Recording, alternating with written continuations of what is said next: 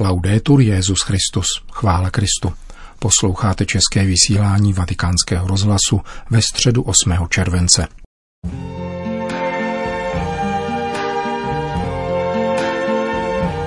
I see trees of green, red roses too. I see them for me and you. And I think to myself, what a wonderful world. Hledání boží tváře je zárukou dobrého konce naší cesty, kázal papež František při dopoledním mši v kapli domu svaté Marty. Azijské biskupy znepokojuje politická situace v Hongkongu. Druhá vlna epidemie nepřijde, neboť už víme, jaký čelit, říká primář oddělení intenzivní péče nemocnice San Rafaele v lombardské metropoli. Dnešním pořadem provází Milan Glázer.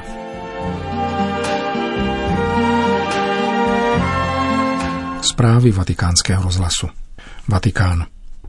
Petrův nástupce sloužil jako obvykle v kapli domu svaté Marty Mši svatou, ale dnes také v přímém televizním přenosu a tedy i s kázáním – Připomněl tímto způsobem svoji první pastorační cestu za hranice svojí diecéze, když se 8. července roku 2013, jen necelých pět měsíců od svého zvolení, vydal na ostrov Lampedusa, nejjižnější výspu Itálie a Evropské unie. Dnešní bohoslužby se proto účastnili členové úřadu svatého stolce pro integrální lidský rozvoj ze sekce pro migranty a uprchlíky, kterou vede pod přímým papežovým vedením kardinál Michael Černy. Homilí, kterou přinášíme v plném znění, papež František komentoval dnešní liturgická čtení. Il salmo responsoriale oggi ci invita a una ricerca costante del volto del Signore. Dnešní responsoriální žalm nás vybízí k ustavičnému hledání hospodinovi tváře.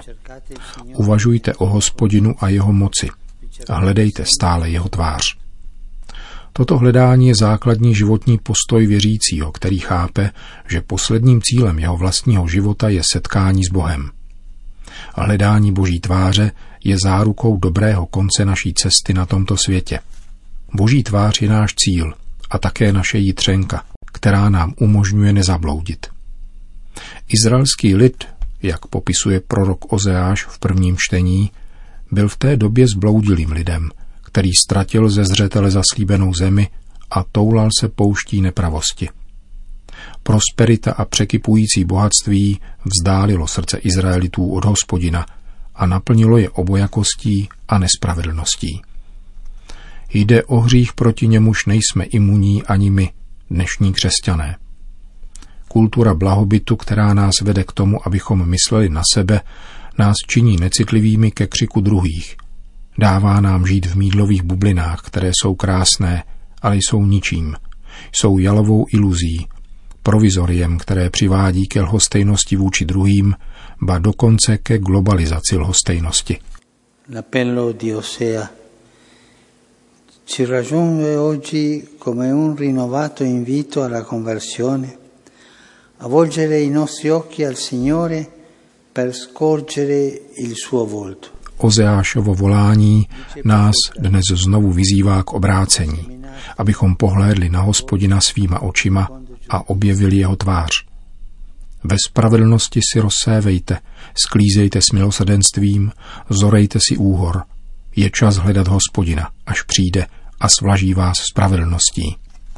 Hledání boží tváře motivuje touha po osobním setkání s pánem, s jeho nezměrnou láskou a jeho spásonosnou mocí. Dvanáct apoštolů, o kterých mluví dnešní evangelium, obdrželo milost setkat se fyzicky s Ježíšem Kristem, vtěleným božím synem. On je povolal jednoho po druhém, jmenovitě, a díval se jim do očí. A oni patřili na jeho tvář, naslouchali jeho hlasu a viděli jeho divy. Osobní setkání s pánem, čas milosti a spásy, má za následek poslání – jděte a hlásejte, přiblížilo se nebeské království. Nelze oddělovat setkání a poslání. Osobní setkání s Ježíšem Kristem je možností také pro nás, učedníky třetího tisíciletí. Když hledáme pánovu tvář, můžeme jej rozpoznat ve tvářích chudých, nemocných, opuštěných a cizinců, které nám Bůh posílá do cesty. A toto setkání se stane také pro nás časem milosti a spásy a oděje nás tím též posláním, které bylo svěřeno apoštolům. Oggi ricorre il settimo anno, settimo anniversario della mia visita a Lampedusa. Na dnešek připadá sedmé výročí mojí první návštěvy na Lampeduze. Chtěl bych ve světle božího slova zdůraznit, co jsem řekl účastníkům mítinku Osvobození od strachu v únoru loňského roku. Setkání s druhým je také setkáním s Kristem. Řekl nám to on sám. To on klepe na naši bránu. Hladový, žíznivý, cizí, neoděný, nemocný a vězněný. S prozbou, aby se mohl vylodit a setkat se s námi a abychom mu pomohli. A pokud bychom snad měli nějakou pochybnost, tato slova mluví jasně. Cokoliv jste udělali pro jednoho z těchto mých nejposlednějších bratří, pro mne jste udělali. Cokoliv jste udělali, v dobrém i ve zlém. Tato výstraha je dnes palčivě aktuální. Měli bychom ji všichni chápat jako základ svého každodenního zpytování svědomí. Myslím na Libii, na detenční tábory, vydírání a násilí, jehož oběťmi jsou migranti, na cesty za nadějí, na zachraňování a na odmítání. Cokoliv jste udělali, pro mne jste udělali. Quel giorno sette anni fa, proprio al sud dell'Europa, in quell'isola. Pamatuji se na ten den před sedmi lety, na onen ostrov na jihu Evropy, kde mi někteří vyprávěli svoje příběhy a co všechno museli vytrpět, než se tam dostali. Byli tam tlumočníci. Jistý migrant tam vyprávěl ve svém rodném jazyce různé věci. Zdálo se, že tlumočník překládá dobře. Dotyčný však mluvil dlouze a tlumočení bylo stručné. Řekl jsem si, že se onen jazyk asi vyjadřuje obšírněji. Když jsem se vrátil do domu, odpoledne mi vyprávěla jedna etiopanka, pokoj její duši, protože je již na věčnosti, která sledovala ono setkání v televizi. A řekla mi, že to, co říkal tlumočník, není ani čtvrtina toho trápení a mučení, o kterých byla řeč. Podali mi tedy destilovanou verzi. To se děje dnes v Libii. Dávají nám destilovanou verzi. Válka je ohavná, to víme, ale nemáme představu o pekle, které panuje v tamnějších detenčních táborech. A lidé tam přišli jen s nadějí, že se jim podaří přeplout moře. Pana Maria, Solácium Migrancium, kéž nám pomáhá objevovat tvář svého syna ve všech bratřích a sestrách, nucených udíkat ze svojí vlasti kvůli nespravedlnostem, kterým je náš svět ještě sužován. Per tante ingiustizie da cui è ancora afflitto il nostro mondo. Končil papež svůj homílí při dopoledním mši v kapli domu svaté Marty.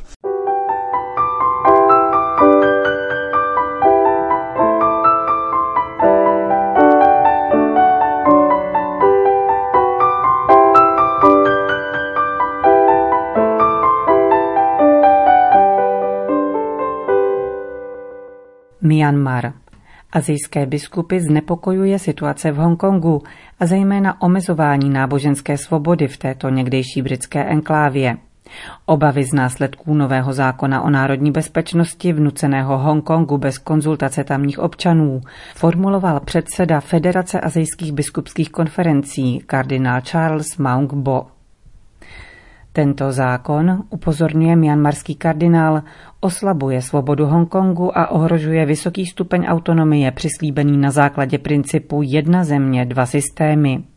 S novým zákonem nastává de facto ústavní změna, protiřečící duchu dohody z roku 1997 o zvláštním administrativním statutu Hongkongu.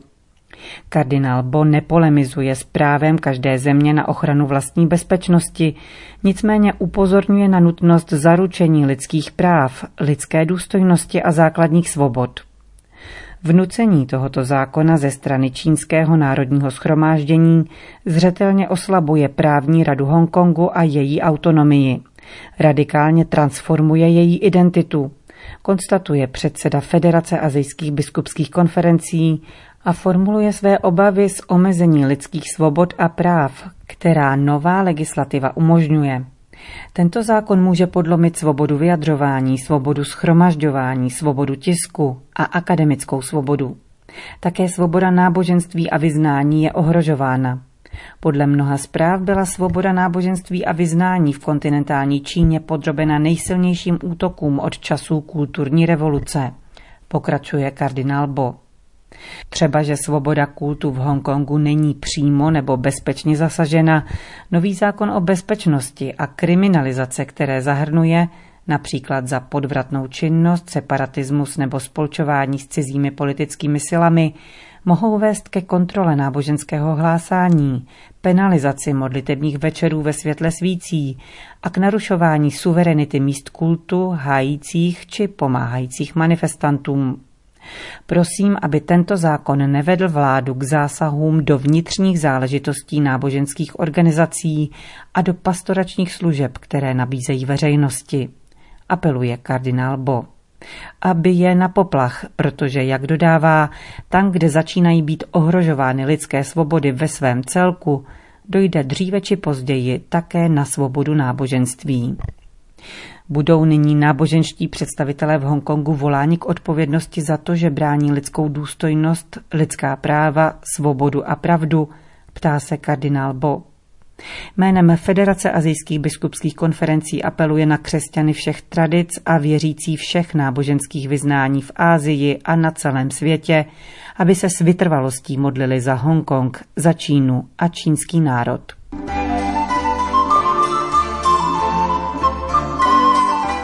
Itálie. Profesor Alberto Zangrillo, primář oddělení intenzivní péče nemocnice San Rafaele v lombardské metropoli, řekl již 27. června pro italský katolický portál Il Sussidiario, že epidemie skončila. Již od 18. dubna nemá na jednoce intenzivní péče nikoho hospitalizovaného a počínaje květnem se na místní pohotovost nedostavil nikdo s podezřením na toto onemocnění. Opakuje to a dokládá mimo jiné také v rozhovoru pro italskou televizi LA7, kde řekl, nevím, zda přijde druhá vlna, mám za to, že ne a doufám, že tak doufají všichni, ale kdyby měla přijít, řekli jsme jasně, aniž by někdo mohl vyvrátit, co říkáme, že v důsledku vynaloženého úsilí všech velkých nemocnic celého světa tento virus známe a víme, jak mu čelit v konkrétním případě, jakož i v rámci určitého území. Říkat proto dnes, že děti se asi nebudou moci vrátit do školy, že nesmíme cestovat letadlem a musíme zůstat doma, rovná se tomu, že máme umřít, protože jsme imbecilové a musíme se zavřít doma a čekat, až přijde ona druhá strašná vlna a snažit se zemřít v co nejmenším počtu. Tak tomu ovšem není. Jasné, tak tomu není. Na obzoru je klidný zítřek i z epidemiologického hlediska odpověděl přední lombardský lékař a primář milánské kliniky San Rafaelo. The colors of the rainbow, so pretty in the sky, are also on the faces of people going by. I see friends shaking hands, saying how do you do? They're really saying babies cry. I watch them grow. They learn much more than I ever knew. And I think to myself, what a wonderful world. Yes, I think to myself. What a wonderful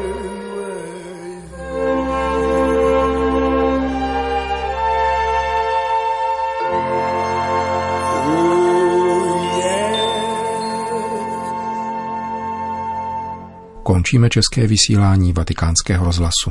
Chvála Kristu. Laudetur Jezus Christus.